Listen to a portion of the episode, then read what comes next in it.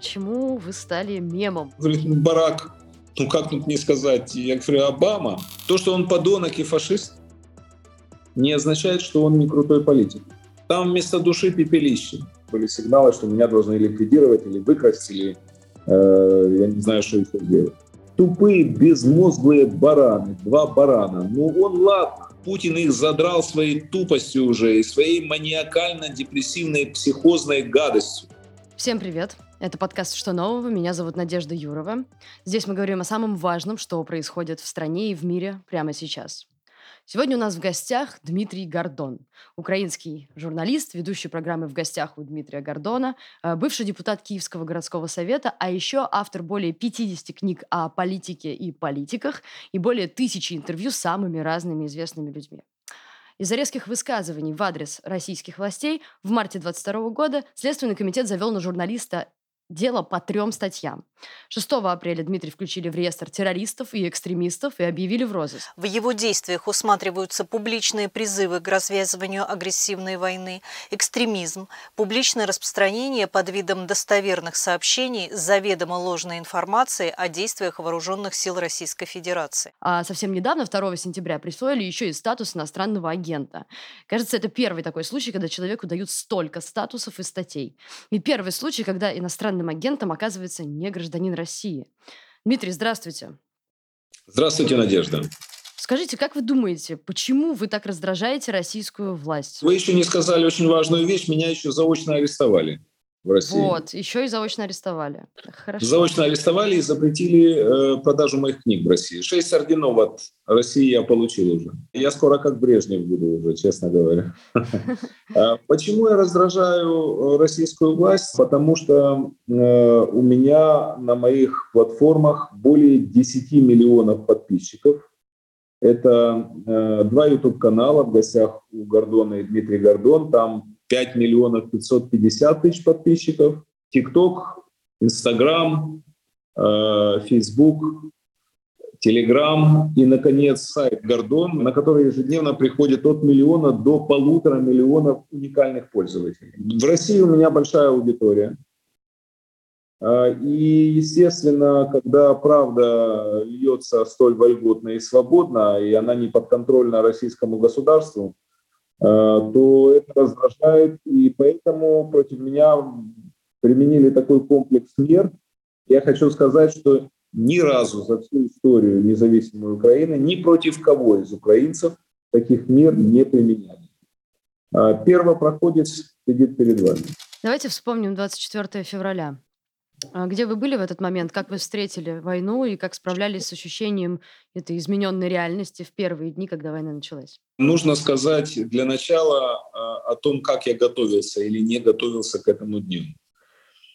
А, в конце сентября прозвучали первые предупреждения от Соединенных Штатов в адрес руководства Украины о том, что будет война, причем в феврале. Назывались сроки 16 февраля. Мне стало известно об этом где-то в начале октября, о том, что будет война. Я в это не поверил. И не верил до последнего, потому что я не мог себе представить, как в 21 веке одна страна соседняя может напасть на вторую и обрушить на нее всю свою мощь, вот просто так взять и напасть. При всей моей любви в кавычках к России, особенно к Путину, кремлевскому руководству, я не представлял, что такое возможно. И оказался полным бараном. Когда вы впервые осознали, я... что все-таки возможно? Вы помните это? А я вам сейчас скажу. Угу. Мне поступали настойчивые сигналы от наших американских и британских партнеров. А, мне поступали сигналы от э, разведки нашей. А, я не верил в это. Но в это не верило и наше руководство. Наш президент и все руководители до последнего дня говорили, что войны не будет. А им показывали карты нападения. Причем э, Вашингтон Пост даже опубликовал в конце октября, по-моему, карту нападения, которая один в один с тем, что произошло. Ну и не, не будем забывать, что меня не предупреждали лично Джонсон, Байден – Э, и директор ЦРУ Бернс и руководитель МИ-6. 14 э, февраля э, мой друг близкий вывез всю мою семью. У него была такая возможность. Он вывез всю мою семью на своем самолете. а, потому что он просто мне позвонил 13 числа и сказал, что ситуация плохая. А, то, что посольства все выехали из Украины, это одно, но, говорит, э, мои самолеты, сказали, будут страховать до конца дня 14 февраля. Это значит война, сказал он. Я сказал, это ерунда, этого не может быть. Он сказал, семью надо вывести, потому что э, ДРГ, которые наводнили Киев, имели мои фотографии, портреты. И у меня были сигналы, у меня уже была очень большая охрана, были сигналы, что меня должны ликвидировать или выкрасть, или э, я не знаю, что еще сделать. Я э, согласился с тем, что семью надо вывести. И 14-го э, всю семью, у меня много детей, и, э, родители пожилые, няни, там все, всех вывезли. Затем 16 наступило, никакого нападения нет. И я говорю, ну я же говорил, не будет ничего. Затем пришло 23 23 вечера мы собрались с друзьями у одного из наших друзей дома.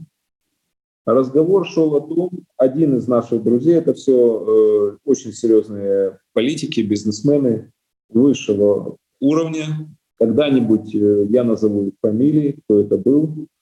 Э, один из э, нас сказал, война будет э, в 4 утра, я это точно знаю, американцы дали прямой сигнал, э, все должны это знать. Я говорю, да, не будет войны, уверен в этом. А, в это время раздался звонок от очень серьезного человека из Вашингтона моему другу на телефон. И он сказал, «Э, сделай все для своей безопасности. В 4 утра начнется. И я при этом даже документы не имел при себе, они были в офисе у. Беспечность. Вы находитесь Час в Киеве, вы не упомянули, да, в этот момент вы находитесь Киеве, в Киеве? Да, мы все были в Киеве, конечно.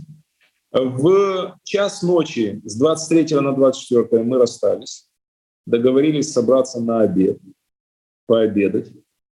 А, в, да, я поставил будильник на 4 утра. В 4 утра будильник прозвенел, все было прекрасно. Я понял, ну, как всегда, я прав. И без 10 5 я проснулся от двух взрывов за окнами. Я живу за городом, это бомбили аэропорт. Значит, я услышал вот такие два хлопка. Я встал с кровати, подошел к окну, и вот там было красное зарево. Я услышал третий хлопок. Вот тут я его уже увидел. Я включил телевизор канал «Россия», услышал обращение Путина к россиянам. Мною принято решение о проведении специальной военной операции. Через 15 минут я быстро оделся, я записал уже обращение к украинцам по поводу начала войны, выложил его в YouTube, в Instagram, везде, на все платформы. Вот так для меня началась война. Наша дерзость, наша сила, наша справедливость выше ваших бомб, выше вашей говеной идеологии и выше того, что вы хотите с нами сотворить у вас ничего не получится. Мы все равно сильнее. Слава Украине, ребята. YouTube-канал э, немного поговорим. Вот 8 сентября, не так давно, у вас вышло видео, а, в котором вы назвали Путина одним из самых крутых политиков мира. Не надо упрощать его. Он умный человек, безусловно, он подготовленный человек, он э, один из самых крутых политиков мира. А, я говорю объективно. Что это значит? Почему вы так считаете? Разве крутой политик, э, условно, развязал бы войну с соседним государством? То, что он подонок и фашист, не означает, что он не крутой политик. Э, крутой в смысле, э, если человек может противопоставить себя всему миру, это я не в достоинство ему говорю, а как факт. Этот человек, может он безумный, я не знаю, может он шизофреник, может он просто припадочный, я не знаю. Но если этот человек противопоставил себя всему цивилизованному миру, но он не слабый парень. Спасибо. За всю свою карьеру вы взяли около больше тысячи уже интервью, получается. Большая часть из них– это разговоры с советскими и российскими знаменитостями. И вот вопрос про сейчас. Пытались ли вы с кем-то из них связываться сейчас, чтобы обратить внимание ну, на то, что идет война, как-то повлиять на общественное мнение и вот поговорить с ними о важном, на вот эту огромную аудиторию, которая у вас есть? Да, безусловно, с э, рядом этих людей я сделал интервью от э, Макаревича и Шендеровича до Ходорковского и Невзлина, условно говоря. Безусловно, целый ряд российских э, политиков, артистов, миллиардеров, Пугачев, например, там, э, ой, ну, целый ряд этих людей э, дали мне большие интервью и антивоенные, антипутинские, проукраинские, безусловно. А, большинство моих знакомых и друзей в России э, отмолчались, некоторые вообще сошли с ума и поддерживают путинский режим. А кто для вас стал самым большим разочарованием в этом плане из российских э, друзей артистов? Испортили, хотел сказать себе, некрологи. А кто стал самым большим разочарованием? Да, они все сплошное разочарование. Машков, слушайте, э, Миронов, Э, Евгений, потом кто там еще, их, их там много. Но если Расторгуев, Газманов, э, там это Сволота, там клейма негде ставить, Пореченков и так далее, то Машков, ну он-то чего туда? Русского языка, защиту наших братьев, сестер. А дальше вы будете перечислять сами, что мы защищаем. Ну, Охлобыстин, подонок, понятно. Ну, Машков-то чего? Ну, понятно, театр у него, хочется денежку зарабатывать. Но Некролог-то испортил будущее, перечеркнул. Будущего же нет, ничего нет. Поддерживать фашизм нельзя, это аксиом. Поддерживать убийство людей нельзя. Э, бессовестные, наглые, несправедливые убийства людей, которые хотят жить так, как они хотят, не вредя никому вокруг. Там многие испортили себе некрологи и заслужили презрение. Я их ненавижу всех. Э, как вы думаете, почему, если говорить про артистов, вот продолжать, да, вашу эту, э, вашу эту мысль, вот такой скандальный Панин оказался внезапно более человечным, чем какой-нибудь Михалков, Певцов, Безруков?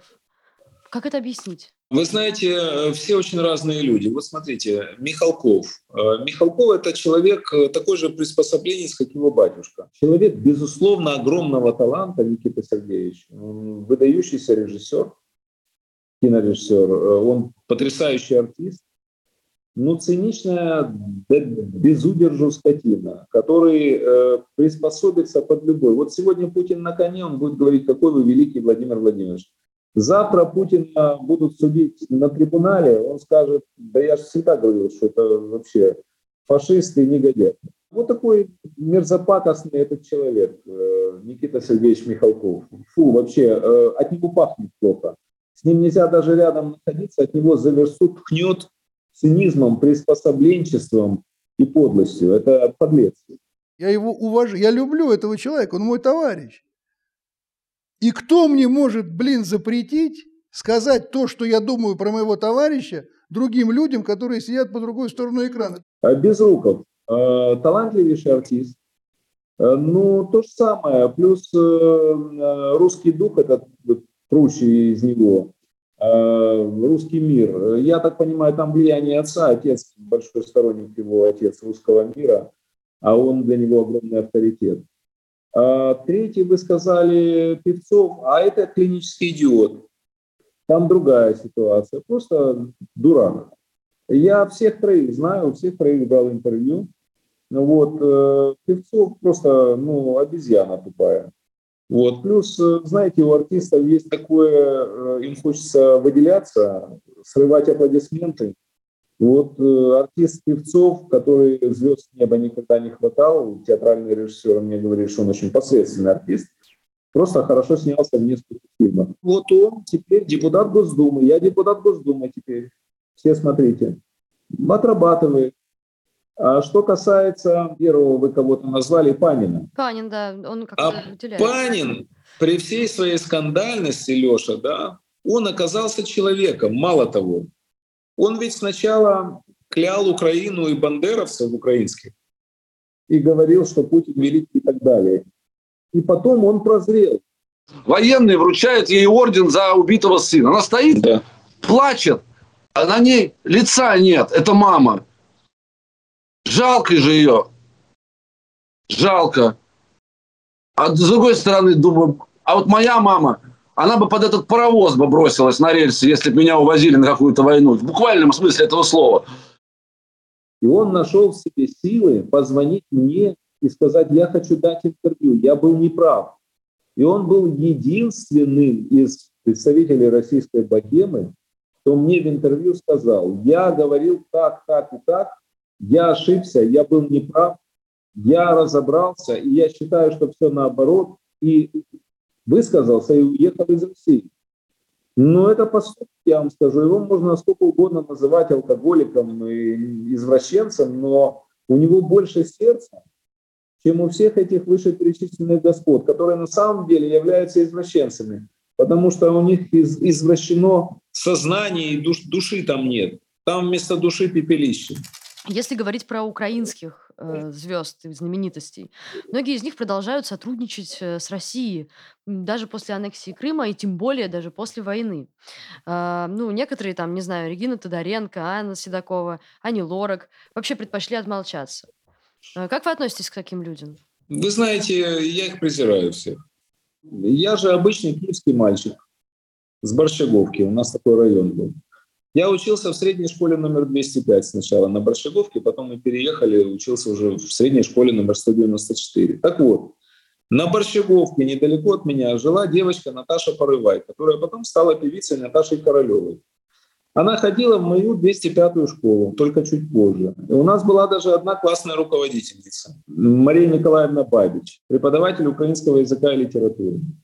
Эта девочка Наташа, она очень любила петь украинские песни. Она любила Украину. Она пела в украинском хоре. Э, ну, все было пронизано Украиной. Просто я люблю свою Украину. Я ее в тяжелый час не покину. И когда началась эта варварская война, полномасштабная агрессия такая, она выставляет у себя в Инстаграме, как ни в чем не бывало, афиши своих выступлений э, в Урюпинске. Вот в прямом смысле. А ее муж этот Нарзан или Тарзан, как его зовут, он вообще он заливается злобой по отношению к Украине, пышет жаром. Тупые, безмозглые бараны, два барана. Ну он ладно, с украинской фамилией Глушко, украинец. Но она, киевская девочка, воспитанная этим солнцем, этим воздухом напоенная, этой культурой, это страшно. Это разложение личности. Я, когда к своим бабушкам и к маме езжу на кладбище Берковецкое, я проезжаю, когда возвращаюсь обратно, мимо могилы Наташи Королевой папы и бабушки. Я думаю, боже мой, если бы они знали, что их дочка оказалась такой падалью, они бы в гробах перевернулись. Это ужасно. Но это предатели все, коллаборанты, предатели.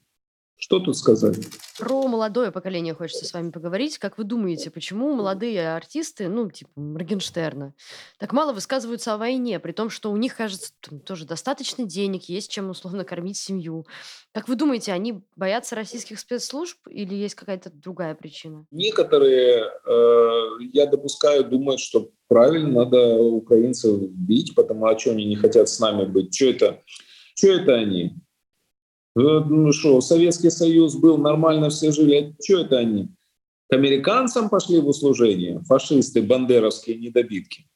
А некоторые так рассуждают. Я это понимаю. Запутанные тупые мозги, промыты пропагандой Соловьевской, Киселевской, Геббельсовской. Этой. Некоторые боятся. Просто боятся. Артисты, они ведь это особый, особая категория людей. Когда Колчак занимал какой-то из городов, он сказал, не трогайте кучеров, проституток и артистов. Они служат всем режимам. Артисты есть артисты, не надо от них требовать большего. А, а некоторые э, пытаются, вот Моргенштерн, он хороший парень, кстати.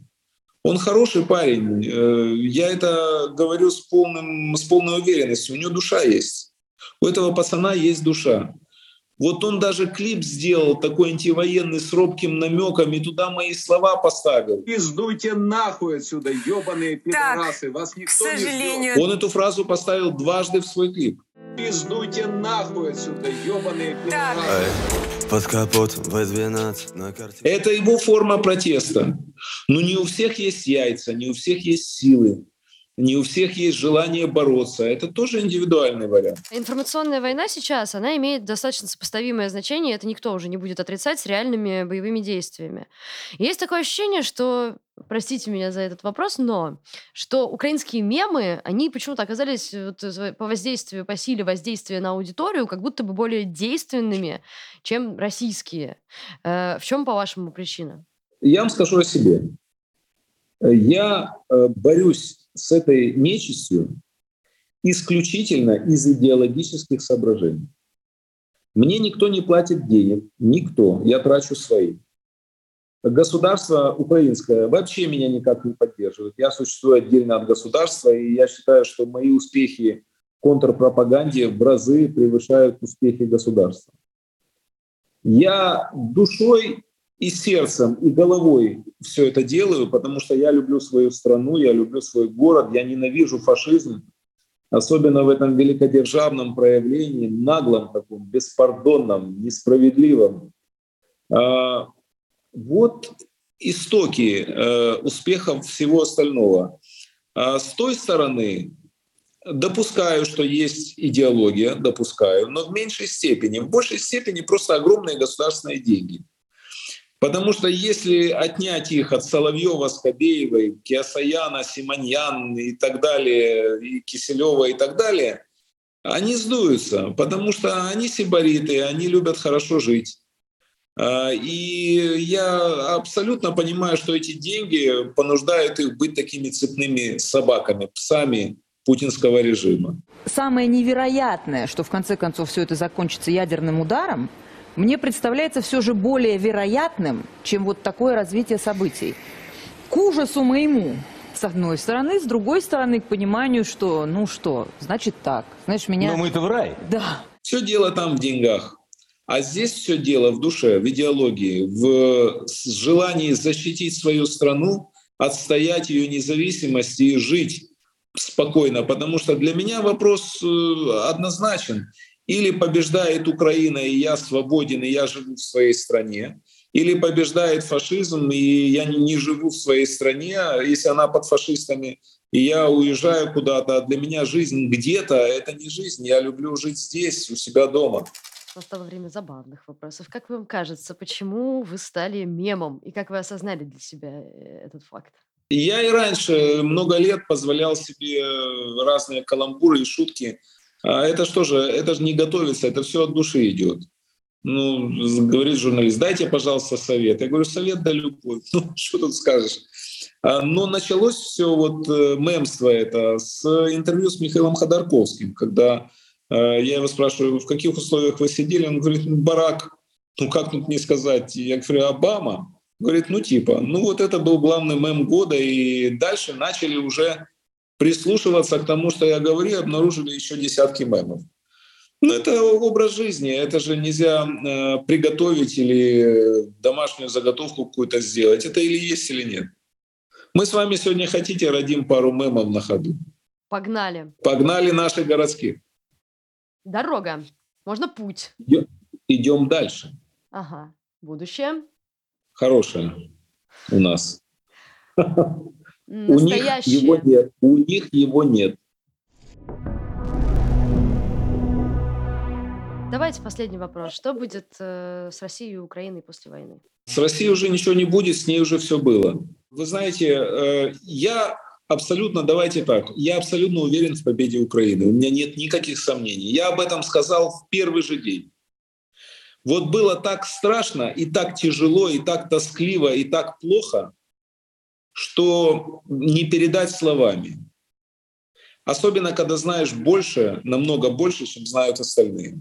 Но я был уверен в победе. Я э, интуитивно всегда понимаю, что существуют кармические вещи, которые не зависят ни от чего. Они вот происходят. Э, Я когда-то был маленьким, мне было, я интервью беру с 16 лет у великих людей. И вот я помню, мне было 20 лет, я пришел из армии, и э, в Киев приехал Ролан Быков. Я всегда не пропускал ни одну звезду, знаменитость. Все знали, что Гордон не пропустит никого. Я пришел к Ролану Антоновичу. Он, кстати, рожден в Киеве, был в свое время, он киевлянин.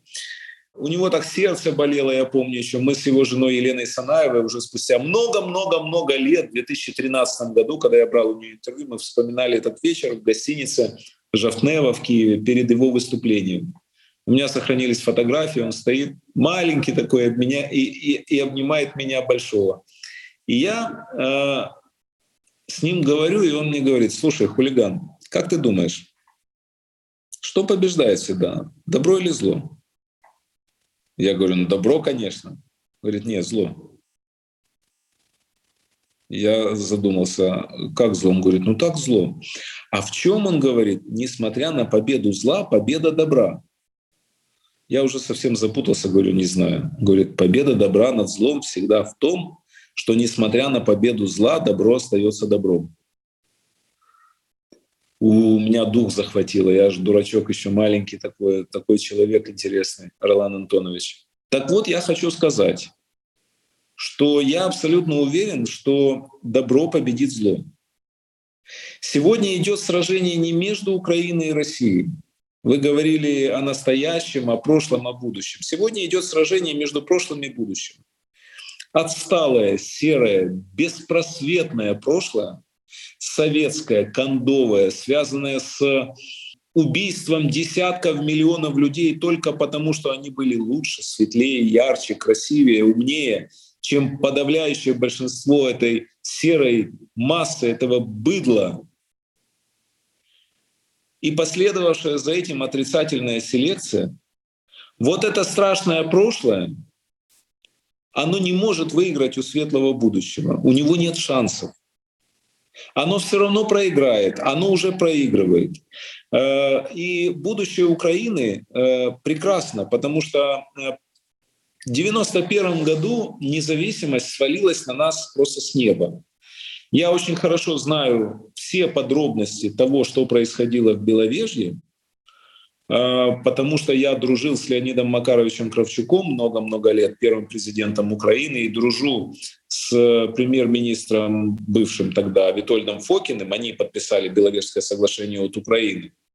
У меня были очень теплые отношения со Станиславом Шушкевичем, и Геннадием Бурбулисом, подписавшим Беловежское соглашение, соответственно, от э, Белоруссии и России, и России, да.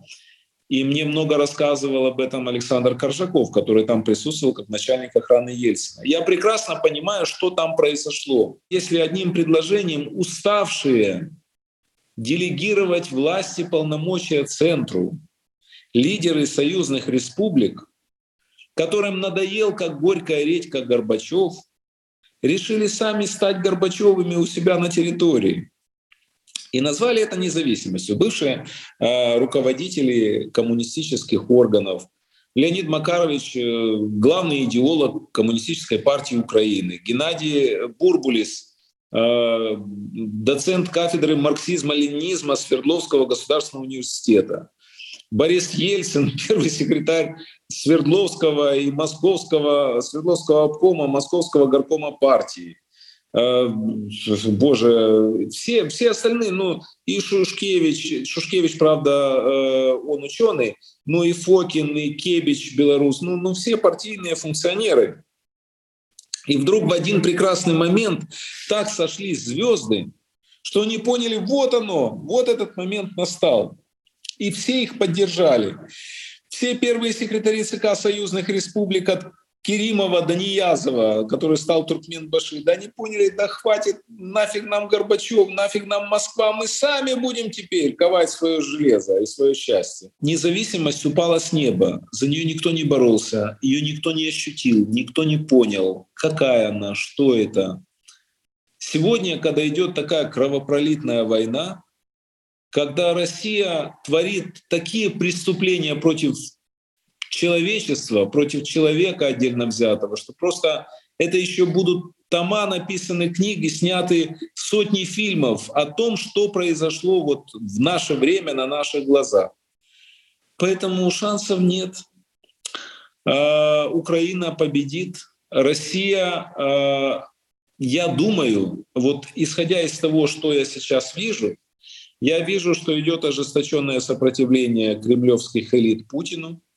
Я вижу, что э, муниципальные депутаты Питера и Москвы не просто так, поверьте мне, пишут, что Путин должен уйти в отставку, они чувствуют за собой силу. При всем героизме наших воинов и э, мощь, при всей мощи западного оружия, но когда мы проходим 70 километров, наступая на врага и отбрасываем его за границу Харьковской области, поверьте мне, там большая часть еще заслуги российских э, представителей Генштаба, которым надоела война и которые хотят, чтобы это поскорее закончилось. Потому что Путин их задрал своей тупостью уже и своей маниакально-депрессивной психозной гадостью. Из-за чего все произошло? Боже, страна богатеет. Только недавно ножки Буша за счастье были, стояли на коленях. Ни хрена нет. Запад ножки Буша присылал американцам. Поднялись на нефтедолларах, ощутили силу, наворвались от пуза. Я про Путина сейчас говорю. Наворовался подлец от пуза. И думает, как мне говорил Михаил Михайлович Жванецкий, Говорит, у них эта имперская моча в голову бьет потом. Они когда наворуются, потом начинается, даешь Великая Россия, наши ракеты дальше всех. Надо будет голодать, голодать будем, но зато наши ракеты на пиндосов пошлем. Вот и он решил войти в учебники истории. А они-то что? Они все хорошо жили. Они ощутили кайф. Эти вчерашние советские комсомольцы стали большими банкирами, миллиардерами. У них э, жены и любовницы прекрасно живут на виллах от Майами до Куршавеля. Они пользуются всеми мыслимыми и немыслимыми благами цивилизации, яхты, самолеты, медицина потрясающая и так далее. Все идет хорошо. Москва — это Нью-Йорк вообще. И вдруг этот идиот решает напасть на Украину. Ну ладно, если бы он оказался прав, думают они. Он нам сказал, Запад санкции не врубит, все будет хорошо, все сойдет с рук. Но оно же не сошло. И что нам теперь делать? Мы под санкциями, у нас баб, бабки тают. Ну, мы не можем пользоваться карточкой, мы не можем то, не можем это. Растет, растет сопротивление, и на фоне успехов украинских вооруженных сил они подняли голову. Я думаю, что в ближайшее время с Путиным случится непоправимое. Или он уйдет тихонько под гарантией Запада, или его свои пустят под откос. Потому что э, еще несколько успехов вооруженных сил Украины, и слабый царь в России уже не царь. Поэтому э, ждем, я надеюсь на кремлевские элиты, на то, что они ускорят свое движение по прекращению полномочий Путина. А как только Путина не будет в Кремле, в тот же день, в ту же минуту и секунду война с Украиной закончится. Потому что кроме Путина в России она никому не нужна. На кого из элит вы в этом смысле как бы могли бы условно рассчитывать? Кто это мог бы сделать? Я не рассчитываю ни на кого, кроме украинских вооруженных сил и западного оружия. Пусть они сами разбираются, им это нужнее сегодня. Окончание войны нужнее кремлевским элитам даже больше, чем Украине. Ну давайте последний мем и расходимся. Жить в исторические времена. Ну, как японцы говорили, не дайте Бог жить в эпоху перемен. Я вам скажу, я такой слом застал в своей жизни. Это же вообще можно книги писать.